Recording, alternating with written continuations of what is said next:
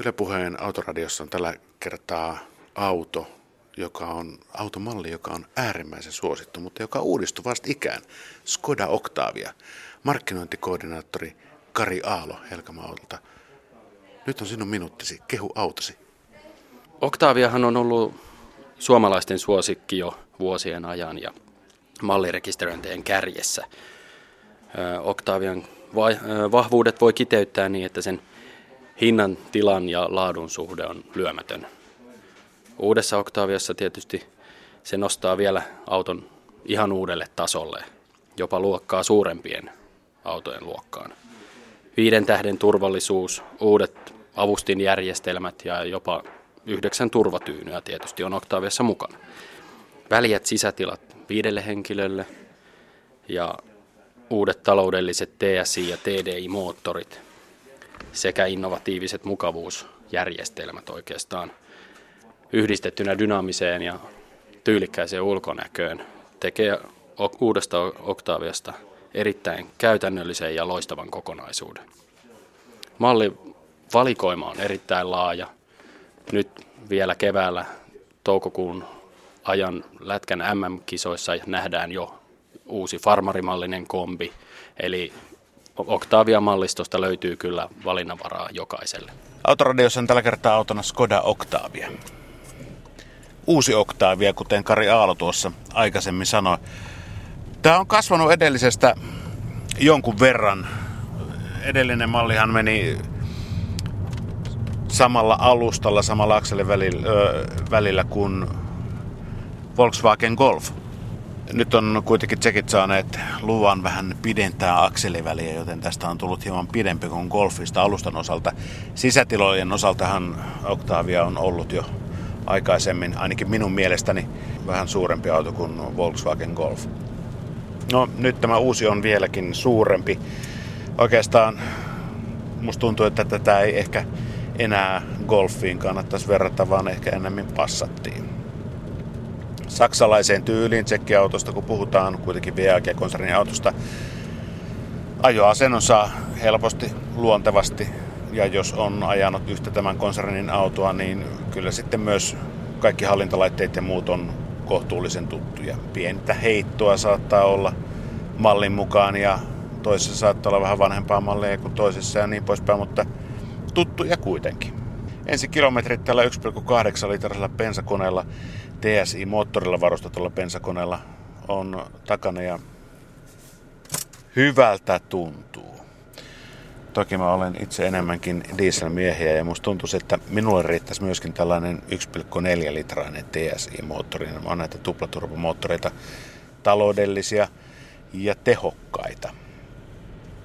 Ovat oikeastaan haastaneet kovastikin tuota diesel-sukupolvea käyttäjiä tehon väännön ja talouden puolesta. Harmittavasti tässä autossa vaan on sisustusväri vaalea. Tämä on Elegance-luokan varusteltu auto ja varustetta löytyy hyvinkin paljon. Eli siis Elegance-luokka on, on paras mahdollinen varustetaso niin kuin lähtökohtaisesti ensisilmäykseltä, kun tähän lastenistuimet nostin tuonne takapenkille, niin huomasin, että jalkatilat ja sisätilat alkaa olla jo lähestulkoon samaa luokkaa kuin vähän aikaa sitten koeajetussa Skoda Suburbissa.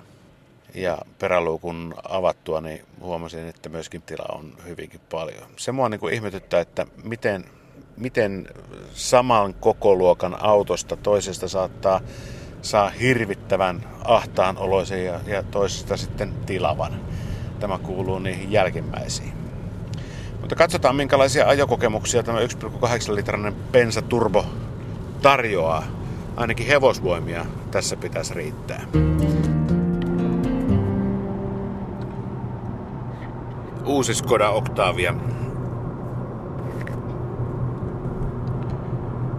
Aikaisemmin oli, oli autoradiossa koe, jossa oikeastaan aika vähän aikaa sitten Skoda Superb-kombi. Se oli nelivetoinen, se toimi nelivetosena oikein hienosti.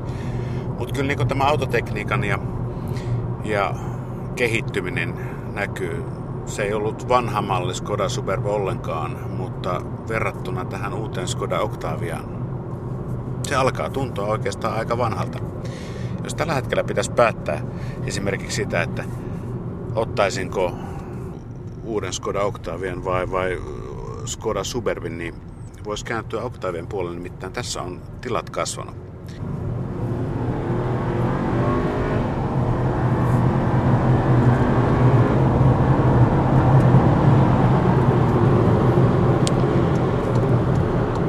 Hevosvoimia on riittävästi. Tai no, ei tämä mikään Rolls Royce ole tai Ferrari, mutta jos on 180 hevosvoimaa, niin kyllä se tällaista autoa kuljettaa aika hyvin eteenpäin. Tämä on oikein hyvin varusteltu. Tässä on myöskin aktiivinen kaistavahti. Se tarkoittaa sitä, että kun on aktiivinen kaistavahti, niin sen laittaa päälle, niin tämä pikkasen ohjaa. Jos meinaa auto lähteä pois kaistalta, niin kääntää hiukan rattia ja pitää auton kaistalla. Ei tämä nyt ihan määrättömiä määriä, mutta sen verran uskalsin pitää kädet irti ratista aktiivinen, aktiivisen kaistavahdin ollessa päällä, että kokeillaan se, mä laitan sen päälle. Tämä aktiivinen kaistavahti on päällä yli 65 kilometrin nopeudessa. Tällä hetkellä ajelee aikamoisessa sivutuulessa ja tämä heittelee autoa jonkun verran. Vauhtia on 120 kilometriä tunnissa moottoritien nopeudella siis mennään. Ja nyt tuo sanat lane assist take over steering. Et tuli vähän liian suuri heitto ja lane assist meni pois päältä. Eli sitä kyllä huomaa, että jos ratista ei pidetä kiinni, että ei tämä nyt yksinään mikään autopilotti ole, vaikka melkein onkin. Tämä toimii kamerajärjestelmällä, että ihan jokaisessa paikassa tuo kamera ei tunnista kaistoja, on, jos ne on huonosti maalattu tai, tai muuta, mutta yllättävän hyvin. Tällaisen maalikon perstuntumalla ajateltuna, niin tämä on erittäin hyvä auto ajaa. Ja tämäkin 1,8 litrainen ö, viisovinen huippuvarusteltu auto maksaa 32 000 euroa. Mä en yhtään ihmettele, minkä takia Skoda on niin suosittu. Tässä on erilaisia ohjelmia, jotka eivät vaikuta alustaan, mutta vaikuttaa moottoriohjaukseen, ohjaustehostimeen, ilmastointiin ja, ja sitten aktiivisiin valoihin, niin pienarvaloihin, eli kuinka kääntyy, kuinka nuo valot kääntyy ja näyttää, näyttää sitten pientareille. Näitä vaihtoehtoja on normaali, sportti ja eko. Ja ekojärjestelmässä ö, kaikki toimii ekologisesti. Vähemmän käytetään ilmastointia ja, ja ohjaus, on, ohjaus on normaalia ja niin poispäin. Mutta tämä on aika hyvä, tämä on tämä DSG-vaihteisto, mikä tässä, tässäkin, kuten monessa monessa muussakin saman konsernin tuotteessa on, niin on oikeastaan kehittynyt vähän parempaan suuntaan. Nimittäin aikaisemmissa, kun on ollut D-vaihde ja S-vaihde, ovat olleet erikseen peräkkäin. Eli kun vaihdekeppiä liikutetaan, laitetaan D-koloon tai laitetaan S-koloon. Tässä on D ja S samassa kolossa. Mutta esimerkiksi kun, nyt kun mulla on ekomoodi käynnissä, käytössä, näytössä lukee, että vaihde on E7. Tämä on seitsemän, seitsemänportainen automaattilaatikko.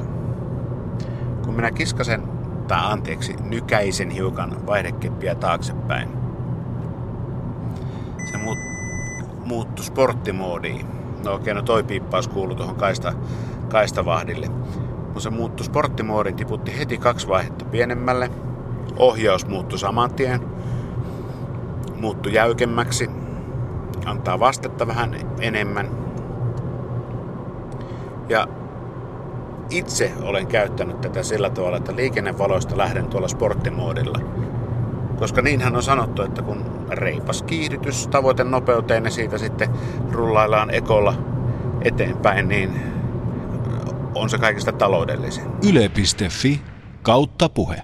Tapio Pajunen, sulla oli ihan hillittömiä ennakkoluuloja. Mä nyt väkisin roudasin sut tänne Ylen parkkihalliin katsomaan tämänkertaista autoradioautoa Skoda Octavia.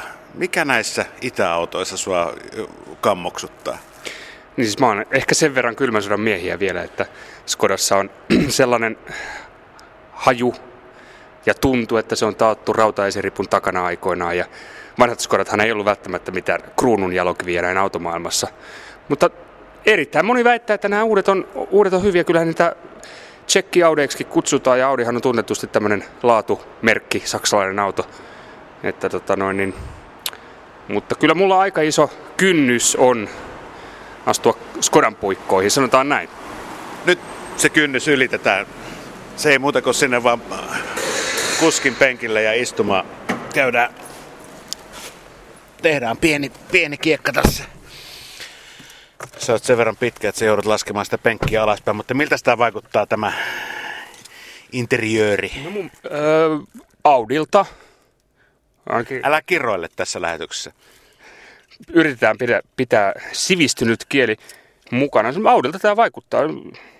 VVltä ehkä myös.